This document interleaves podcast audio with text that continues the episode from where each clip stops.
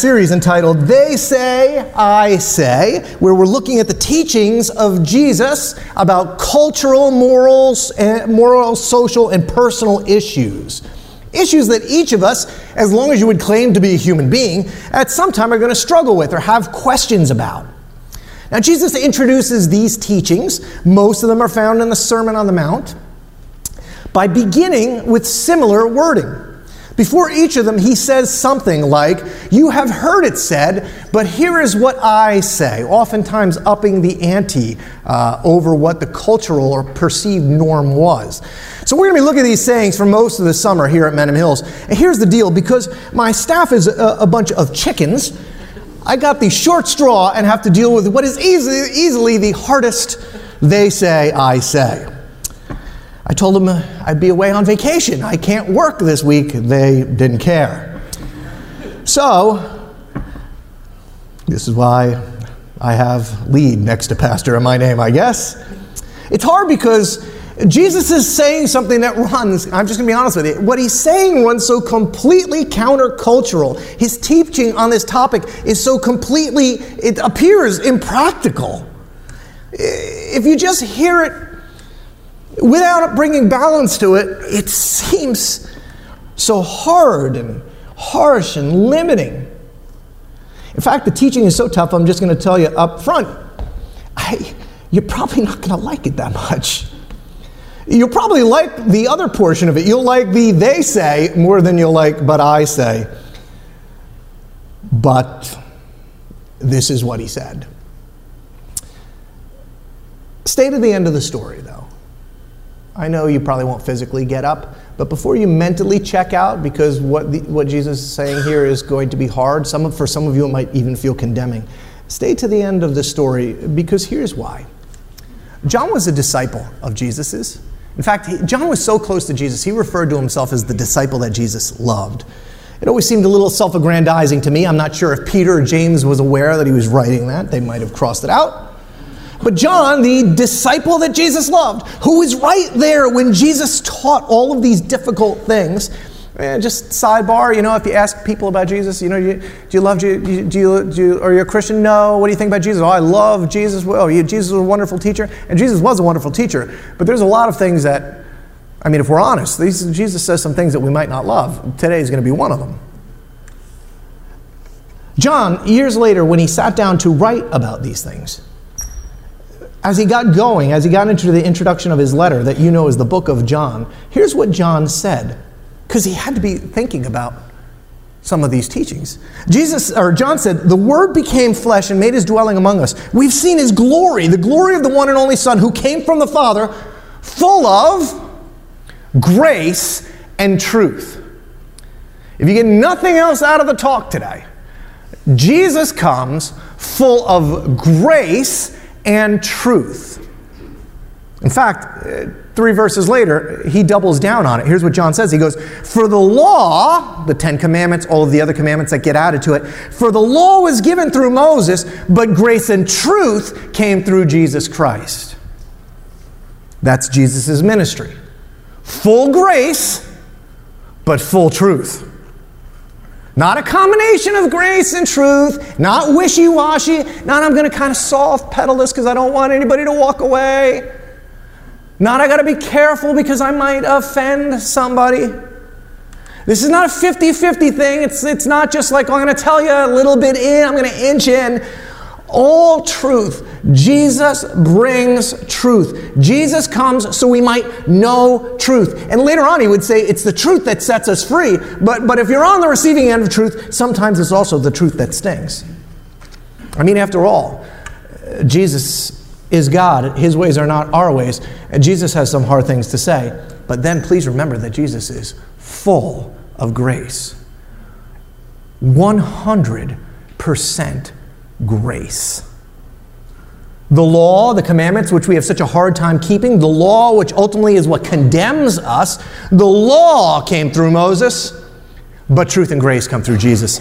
That's what this series is about. Moses' laws, the commandments, how Jesus interprets them, That's the truth part. And then how we relate to God in light of our inability to live up to Him, that's the grace part. Jesus, full of truth, 100% truth, full of grace, 100% grace. And so, with that in mind today, and because my staff is chicken, um, and because it's 4th of July weekend and figuring the attendance might be kind of down today, we tackle, um, just joking, kind of.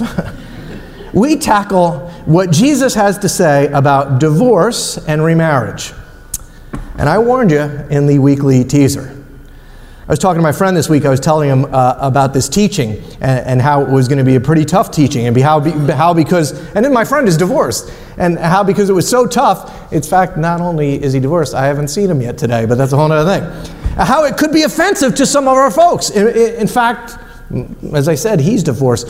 His reaction was, you know what? The place was getting too crowded anyway. Maybe at least I can find a parking place and a seat.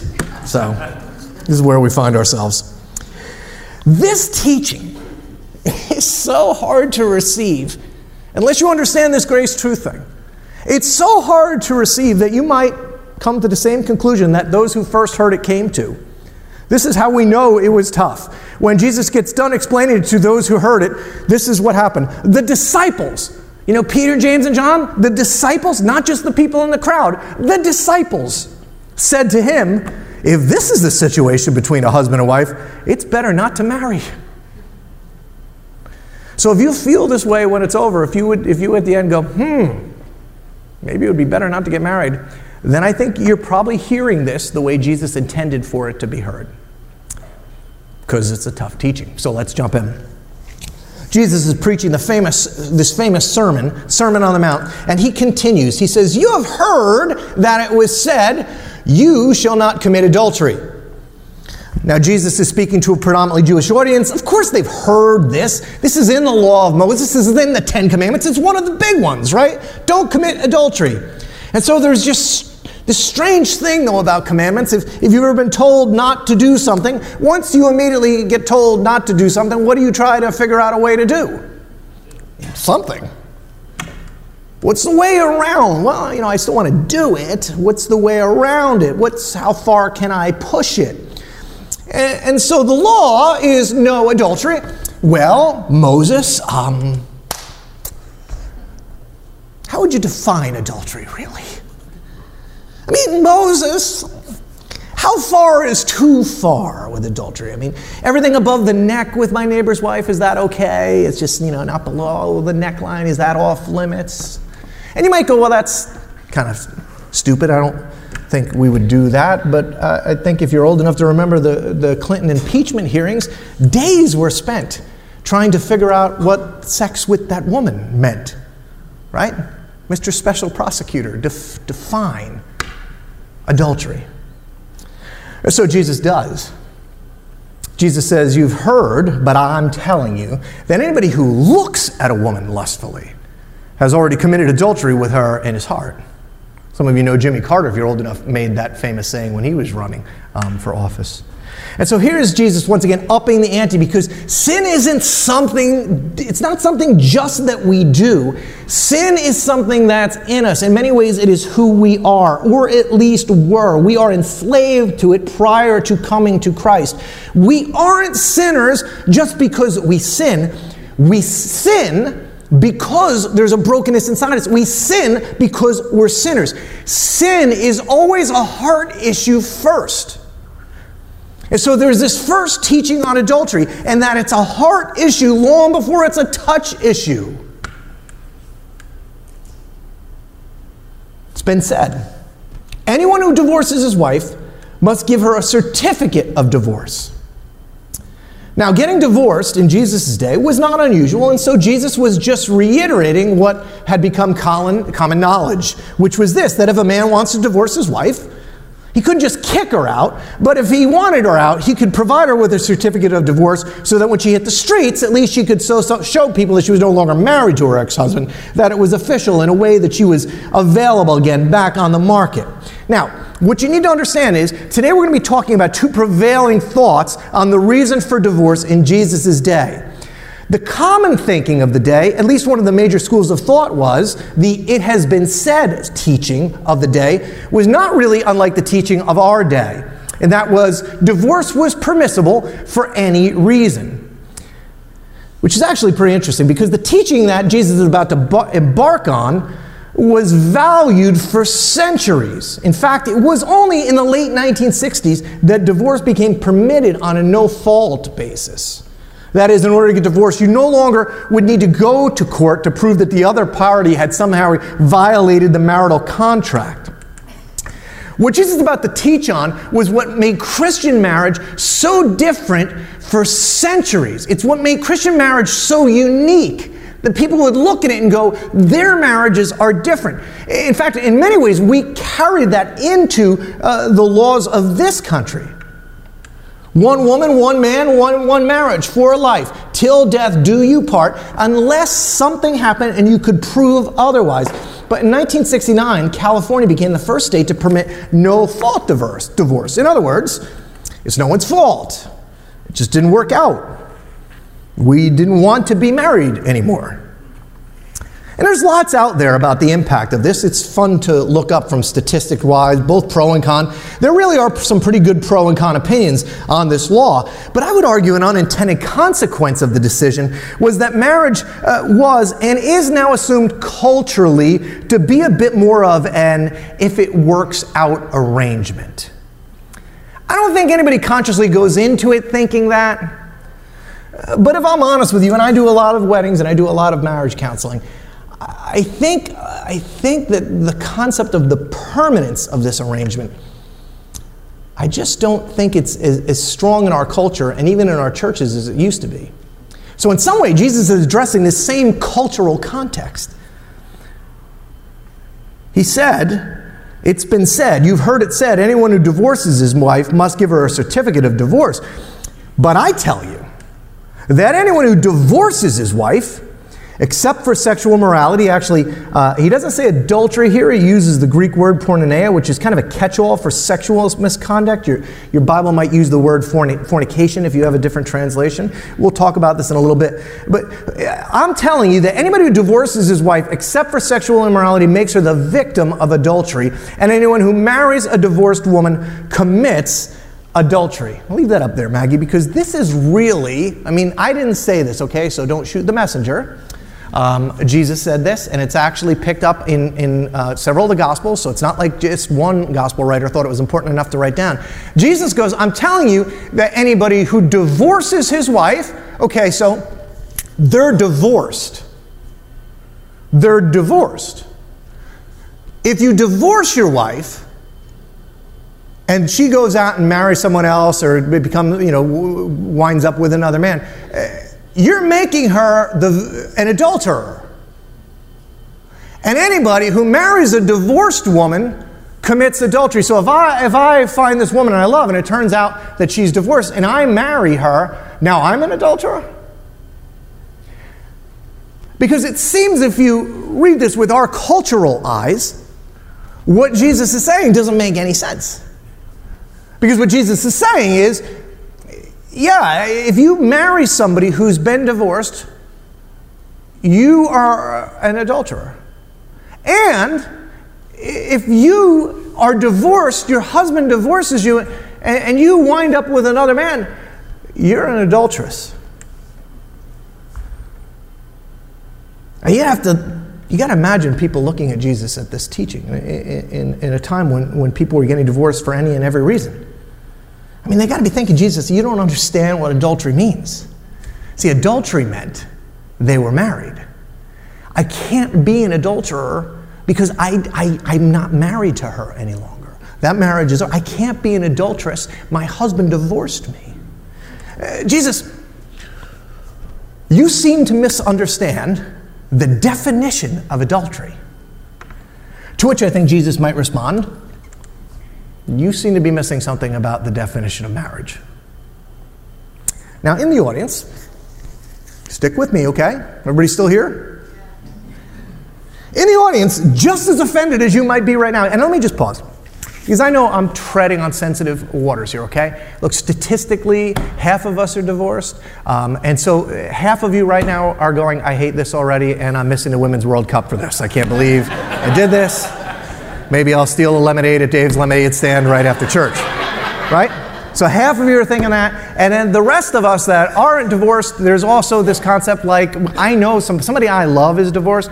My mother and father are divorced and remarried. So when I'm teaching you this, I'm not teaching this with a waving of the finger. I'm just trying to struggle through and figure out what Jesus is talking about, just like you are. Truth matters, though, right?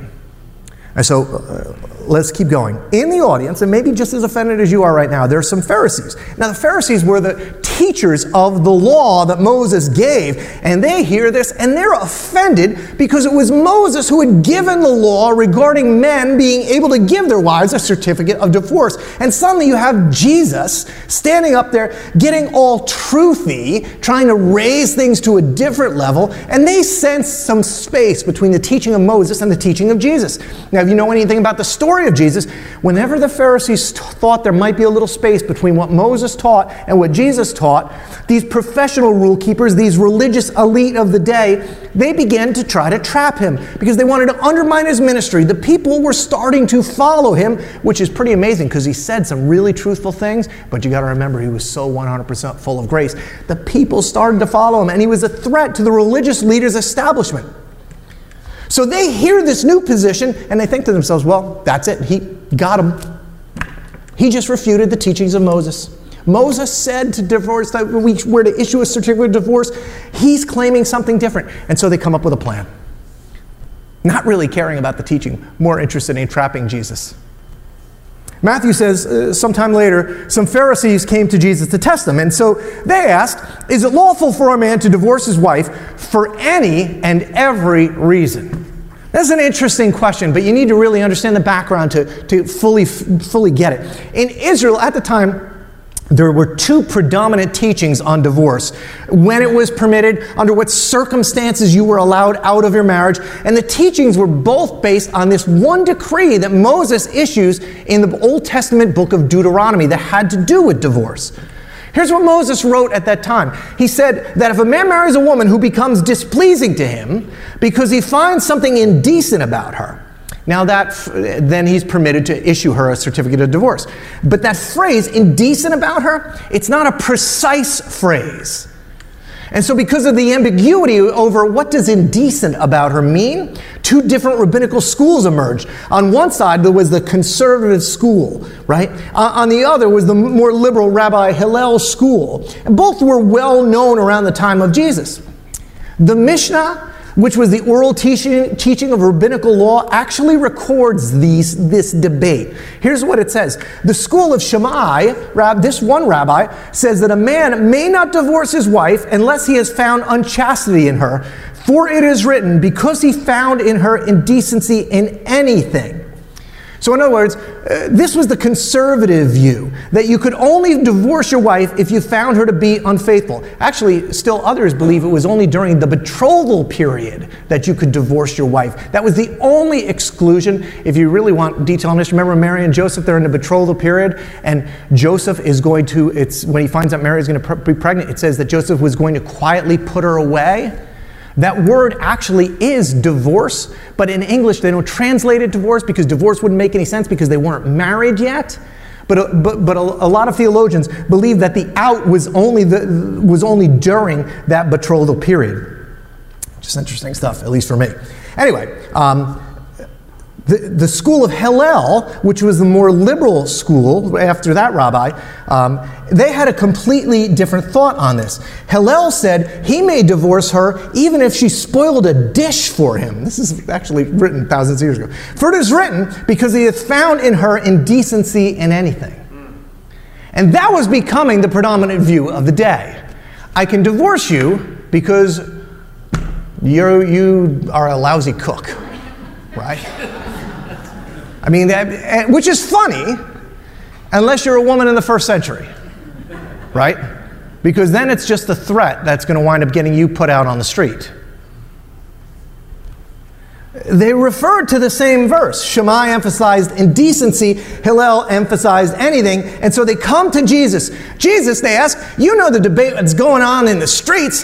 What's the loophole? What's the way out of this? If it's no fault, if it's a no fault divorce, if you can do it for any reason, or is it only because of adultery? And in typical Jesus fashion, he doesn't give them an answer they're looking for. In fact, he doesn't even give them an answer. He starts with something kind of off base. He goes, Well, haven't you read? He replied, that at the beginning, the Creator made them male and female. And Jesus doesn't go to the Moses story, he goes centuries before the Moses story, way, way back to the beginning, to the creation accounts in Genesis when marriage was ordained. See, the Pharisees are trying to talk about acceptable reasons for divorce, but Jesus is trying to talk about the sanctity of marriage. They want to talk about when a marriage can be broken, he wants to talk about why they can't be. He replied, At the beginning, the Creator made them male and female and said, For this reason, a man will leave his father and mother and be united. That word united has a sexual connotation to it. He should be united to his wife, and the two will become. Well, let's stop for a moment and think about what was going on in their culture and what's gone on in ours. For this reason, a man will leave his father and mother and be united to his wife, and the two will become lovers. No. They shall leave their, their mothers and fathers, and they shall become live togetherers. they shall leave their, their father and mother, and they shall become married. Nope. None of those things. Jesus answers the question. He goes, Have you read at the beginning, the Creator made the male and female? And he said, For this reason, a man will leave his father and his mother and be united to his wife, and the two will become one flesh. The two people become one person. Now, if this sounds familiar to you, it's because you probably heard it at a wedding, maybe even your own. Paul, the guy who wrote most of the New Testament, in his preeminent teaching on marriage, in the letter he wrote to the church at Ephesus, he picks up Jesus' teaching to help his readers understand the purpose of marriage, which also helps us to understand that what Jesus is saying here. Here's what Paul t- said He goes, The reason a man leaves his father and mother and to be united to his wife, the two will become one flesh. Which is what Jesus said. And then Paul goes, I don't get it either. Kind of. He goes, This is a profound mystery. Sure is a profound mystery. Paul, Paul would say something happened. I don't really fully understand it, but something happened when these two people came together, together and made a covenant with God. And when they consummated the covenant, something happened in the spiritual realm that took two people and fused them into something new, something different than they were.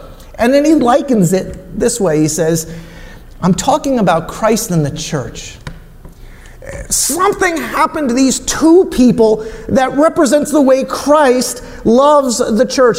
Something took place that was so unifying, loving, and permanent about the union, it would represent for everybody involved in it and to all of those who saw it how Jesus loved the church. It was that and loves the church. It is that permanent and it is that non circumstantial. And he goes on, he goes, So, they are no longer two, but one flesh. And therefore, what God has joined together, don't let any man separate. I was thinking about this, how the staff was making me teach this the Sunday I came back from vacation. As I was always driving home yesterday, sitting in interminable pra- uh, traffic, and uh, I got stuck. our spot is Ocean City, Maryland. It's where we go every year. Big shout out to Seacrets. Yay, I behaved myself there. Anyway, um, so we're driving home, and I am on a bridge. And does anybody, it's kind of funny, anybody know the name of the bay uh, where Ocean City, Maryland is? There's the ocean on one side, and there's the bay. Anyone? It's the, uh, you know, I just want to make sure you know this is actually true so you don't email me. It's the Big Assawoman Bay. It's kind of funny when you think about it. The Big Assawoman, which is this giant bay, and I'm sitting on the Big Assawoman, waiting in my car, thinking about, I can't believe I got to preach a sermon when I get back. But the Big Assawoman's kind of a funny name. And uh, so as I'm driving, uh, I went over a little land, and then I got to a river called the Indian River, and they were, were only separated by maybe a quarter of a mile. And as I looked to the left, I saw the, the Big Assawoman comes in one way, See, you can't help but laugh at that. I think it's Indian. Uh, the, the big ass, oh, an Indian, and the big Assawoman comes in, and then the Indian River comes in. And as I looked at it, it was like a divine revelation. That's marriage. See? Because w- once they came together, right, where the big ass woman and the Indian meet, my wife just put her head down and disgusted me. where they meet, the two have become one. And I thought this was just so profound. I couldn't wait to get back and share it with you. And then I realized, oh, wait a minute, you idiot. You do this in every wedding you do. You know, I mean, we do it different ways. We do it with like the uh, candle, right? Don't we love the candle lighting ceremony? The families come up and the two flames become one flame. Sometimes, you know, we, we don't want to set the church on fire. We do it with sand. Have you seen it done with the sand? The two sands, you get a pink and a blue, and you know, whatever. I saw it done once with milk and Pepsi, which I thought was stupid, but it's whatever. I mean, it's just so sweet and romantic. But what if it's more than sweet and romantic? What if it's supposed to be symbolic of a real truth?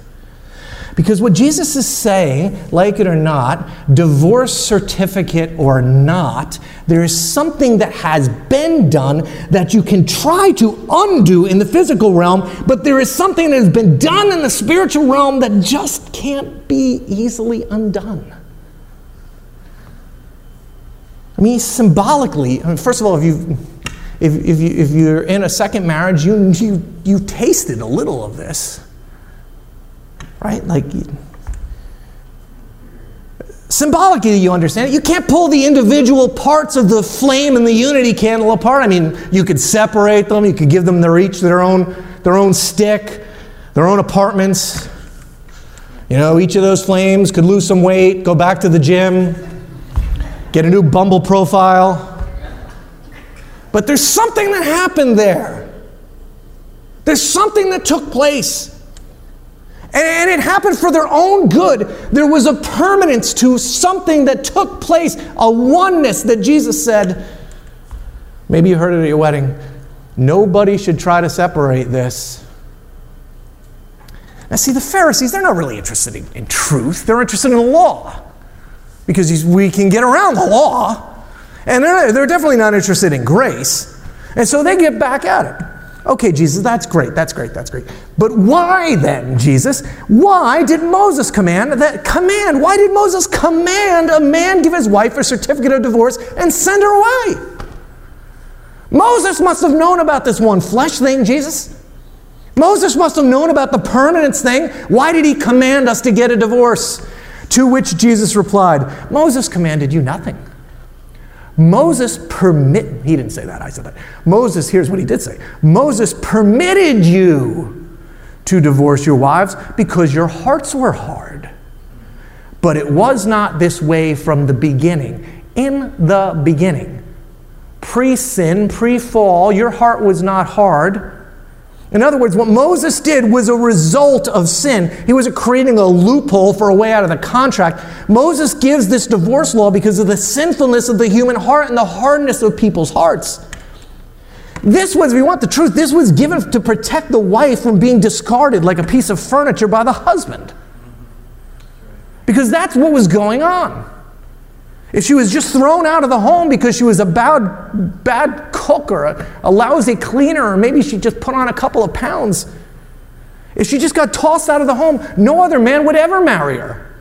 And she'd be left defenseless. And in that society, in those days, she would have been a social outcast. She would have been treated like a harlot. So, because of the wicked sinfulness of the Jewish men's hearts at that time, Moses, it seems, gave this certificate of divorce in order that the woman wouldn't have to go through such extremes, that they'd be allowed to legally remarry, they'd be saved from all of these predicaments. But the point is this this was a legal injunction. And the Lord Jesus said uh, that it was permitted by Moses because of the hardness of people's hearts. This was not God's highest calling for marriage, and it wasn't this way in the beginning. Thus, Jesus says, That's why I'm telling you anyone who divorces his wife, except for sexual immorality, and marries another woman, commits adultery. Whew. Now, if you're, if you're here this morning, you're a single guy.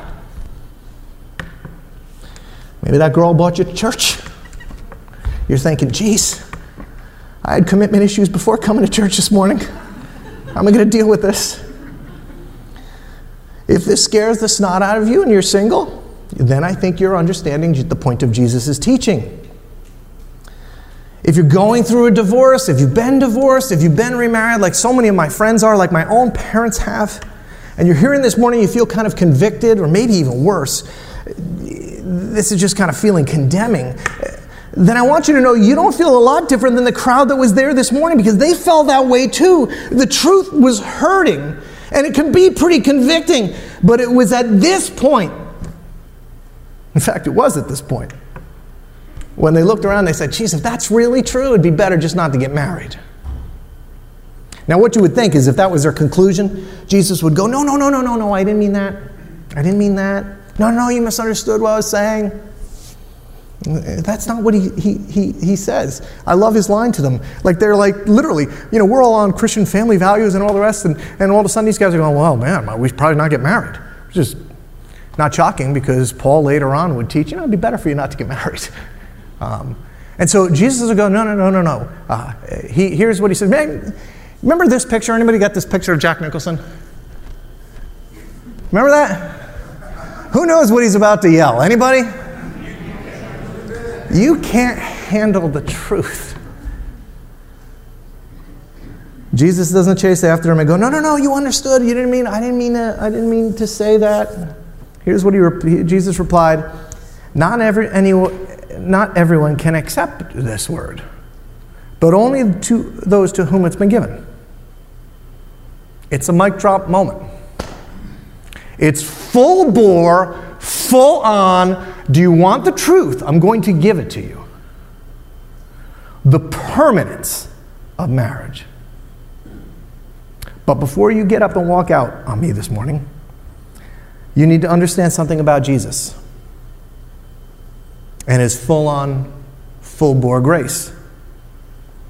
Because if this is really hitting you hard, and statistically it's hitting more than half of us hard, I'm a child of this. People I love have been divorced and remarried. So the truth was, I was working on this wasn't fun for me to process through either until I understood the grace part of Jesus.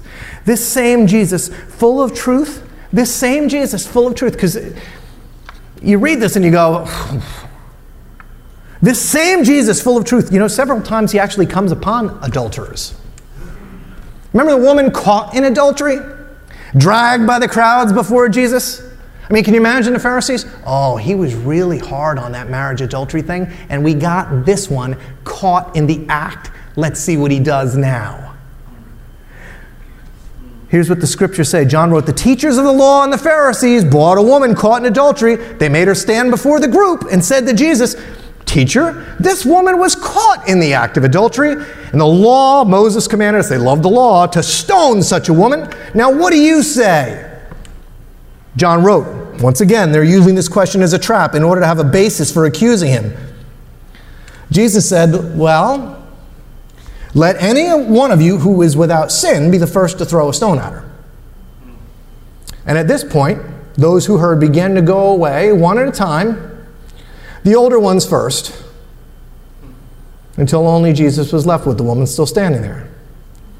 And Jesus straightened up and asked her, Woman, where are they? Has no one condemned you? No one, sir, she said. Then neither do I condemn you. I don't condemn you. I'll give you the truth, but I don't condemn you. I'm not mad at you. I'm not disappointed in you. I'm just telling you the truth. Now, go and don't do this anymore. How about the woman at the well? You remember the woman at the well? Jesus comes to the well, there's a woman there, and Jesus says, you know, Jesus kind of knows what's going on, and he sees her, and he, he says, Hey, you know, why don't you go get your husband and bring her out here, knowing full well her story. She says to him, I don't have a husband. Well, Jesus said to her, You're right when you say you have no husband. The fact is, you've had five husbands, and the man you have now is not your husband. In fact, it's actually interesting, there's a teaching here uh, that this past, there's a past tense to this adultery nature. So if you, if you have remarried, you are not living in a perpetual state of adultery. There was a sin that you committed that needs repenting and forgiveness, just like other sins, just like this woman's sins. And so, what does Jesus do with her? He says to her, You're right, you have no husband. You've had five husbands. The man you now have is not your husband. He offers her, offers her himself. Said, I've come just for you, that you might have life. And so, here's where I think the church has screwed up so many times over the years the church, sometimes because it's easier to control people with, with, with, to, with law, the church has taken the truth part of the message and forgotten about the grace part of the message. John Ortberg has this great piece. There's a lot of debate about what the loopholes are. This is a talk about the purpose of marriage, a talk of, uh, of what are biblical reasons for divorce we could have for another day but John Ortberg says that there's a lot of, uh, he tells the story of a, a, man that rented an airplane, put his children in it, drove the airplane into his mother in law's house, and killed all of them.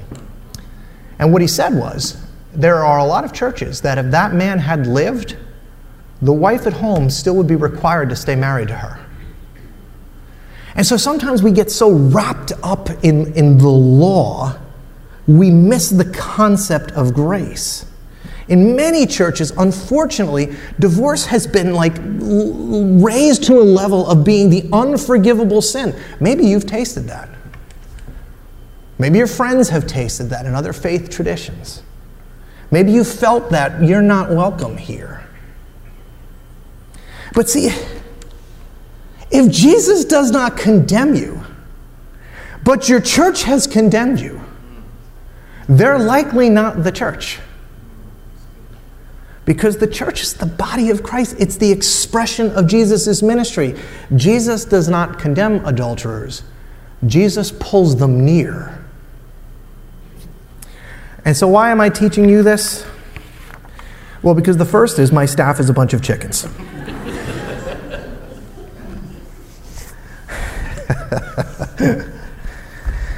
Second is, um, it's tough, man, right? But I, I Truth, truth is tough. And what I want to just say to our church is that Jesus speaks of, of a permanence level to marriage that's almost unsettling. And so, if you are in a marriage, can I ask you to begin to look at that truth in maybe a new way? Joan and I, when we got married, you know, we literally, I remember having this conversation, that divorce is not an option for us. It's not happening. And I have to tell you, there were a couple of times over those years, right? Like, if that was not, like, this is not happening, we wouldn't be where we are today because it would have been a lot easier to just say, I don't like you anymore. That's what you would have said to me anyway. But we didn't. Can I encourage you if you're in a marriage? I know, listen, I'm, by the way, I'm not talking about abusive relationships here, things like that, where there's a lot of pain, all right? Uh, where there's physical stuff. I mean, we, we go through the loopholes. That's for another day. But if you're in a marriage, I want you to understand this. God's desire is that that marriage be fixed and made whole, and all things are possible through Jesus Christ our Lord. That's the truth. David, I would love to help you with that. I, I can tell you, I can introduce you to families in this church whose marriages were dead as dead could be, ice cold. They are back to life and they are closer than they have ever been. It is possible. Second reason I'm telling you this. Sometimes I, I think that the church, in two fashions, we've, we, we haven't taught this to our kids well. Um, the first is it's like, well, you know, we don't want them to sin, so we better get them married early. Um, and I agree with the first part, except sometimes I'm like, you know, marriage is like, you know what my opening line is in premarital counseling all the time? Since I didn't counsel most of you, I'll just give it to you right now. This is a word of wisdom. Um, some of you, I might get an amen out of this. I start and I, I tell these young little cherubs before me, um, forever is a really, really long time. Right? And so, as parents, I just want you to begin to advise your kids on the eternal purposes of marriage. Well, not eternal, excuse me. In the kingdom, we will not be married. So, look, you might only have to put up with that guy for another 30, 40 more years, and it'll all be over. In the kingdom, that's a teaching for another day. We won't be married there. The, purposes for marriage will be fulfilled. It's a whole other story. But um, I just, I, I think it's important that we teach our kids this. When I do weddings, I know I get it done, but this is so important. I'm just, I don't care. Um, when I do weddings, have you been to one of the weddings I've been to? I do. Um, I've done this, I think, at every wedding, and I know sometimes people don't like it, but it, you know, if you want me to marry you, it's part of the deal. It's a package deal. Here's the deal: I make the the wife give vows to the husband, then I make the husband give vows to the wife, and then I stop and I go, you know, this is a ceremony that's public because um, when it, in Israel, for a, for a marriage, a covenant to be binding like this, it had to have witnesses. You are the witnesses, and then I look out into the audience and I go, all of you that are out there. I need to make you uh, part of a vow. And here's what I want you to vow to me that when these two run into trouble, and they will, when they run into trouble and they come running back to you, Daddy, Daddy, Daddy, you don't know, he's so, Mommy, Mommy, Mommy, this guy, and, you know, oh, my friends, you know, and it's so often the advice that we get when we share our marital burdens with somebody else's, well, you should just leave that guy. Oh, I can't believe you put up with her. So I ask everybody that assembles at a wedding, none of you are going to want me to marry anymore, but I ask everybody that assembles at a wedding, will you promise when these two come to you, apart, again, apart from abusive relationships and things like that, will you promise to send them home? And I get a quiet, I will. Lastly, um, so, you know, you might be thinking about, like, well, you know, I'm divorced, I'm remarried.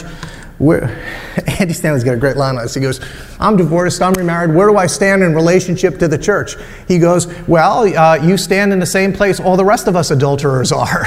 Um, because remember, Jesus started the whole teaching by saying, If you've looked at a woman um, with lust in your eyes, then you've committed adultery in your heart. Well, all of us are in the same position. I just went to the beach this week and that whole bouncing your eyes thing, you know?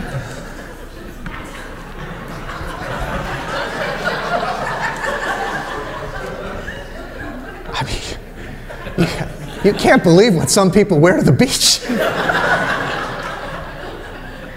and so, for the, the same reason that I came to Christ, right? Because I'm a sinner, I've, understand, I've understood that maybe my eye bounce, I missed the eye bounce on that one. I'm a sinner in need of forgiveness is, this, is the same issue in the marriage, remarriage issue. I need, to, I need to come back before God and say, having now known this, I understand that I, I have not done what you desired of me, and I, I ask your forgiveness. As the band comes forward, I just want to give you one last one because there is this is an unfairness to this teaching, which is this that, well, I mean, what if my husband or my, my wife just walked out on me? What if I didn't want, you know, I had plans and dreams and hopes for this marriage, and this is a lot to put on me. I didn't want this. They did. And I know that that's painful. And I know that these words, if somebody doesn't explain to you the concept of grace, because Jesus is full of truth and grace, these words would be very convicting. But I also just want you to understand something. The scriptures teach that um, Jesus came and he is familiar with all of our temptations. Let me share this one with you. Jeremiah, the prophet Jeremiah in the Old Testament, said this about God, your father, or God said it. He said, I gave faithless Israel her certificate of divorce and sent her away because of all her adulteries. Turns out, God's a divorcee too. That's been cheated on. That's had hopes and dreams squashed.